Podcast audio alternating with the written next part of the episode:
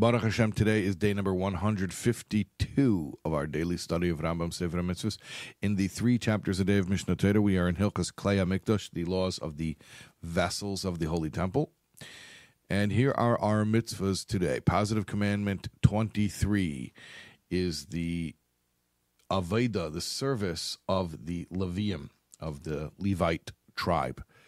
The Leviim are charged with very specific duties in the Beis Hamikdash in the Holy Temple, including opening and closing the gates, as well as singing songs to accompany the Avodah of the Kohanim.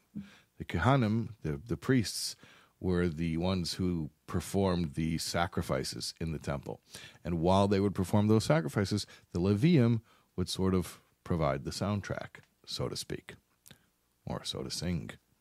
Uh, negative commandment 72 is the prohibition against against Kohanim and Leviim switching duties. The Kohen does a Kohen job, the Levi does a Levi job.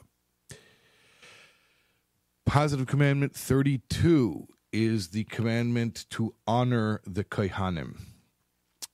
The uh, Kohanim, the priestly class, is afforded a level of respect and this is applicable even outside of the temple. It's applicable even today when the temple is no longer standing. May it be rebuilt immediately. Uh, for instance, we when it, we have a public Torah reading, the first aliyah, the first person called up, is a kohen, if a kohen is available.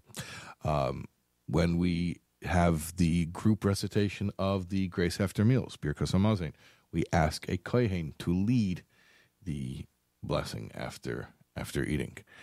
Um, and that is in order to honor them for the position for which they were chosen to serve in the temple.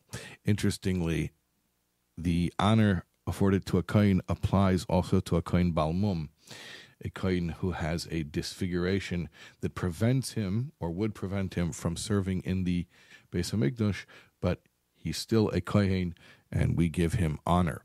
Positive commandment 36 is the commandment to maintain the mishmares. That means uh, guards, literally. Um, they they're shifts. That's the more functional translation.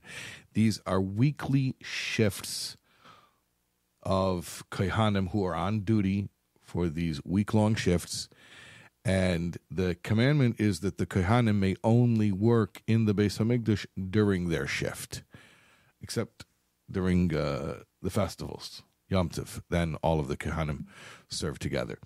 And uh, historically speaking, in the times of the prophet Samuel, Shmuel Navi, and King David, David HaMelech, they established 24 of these mishmares, or shifts. Okay, those are our mitzvahs for today. We will see you again tomorrow, God willing.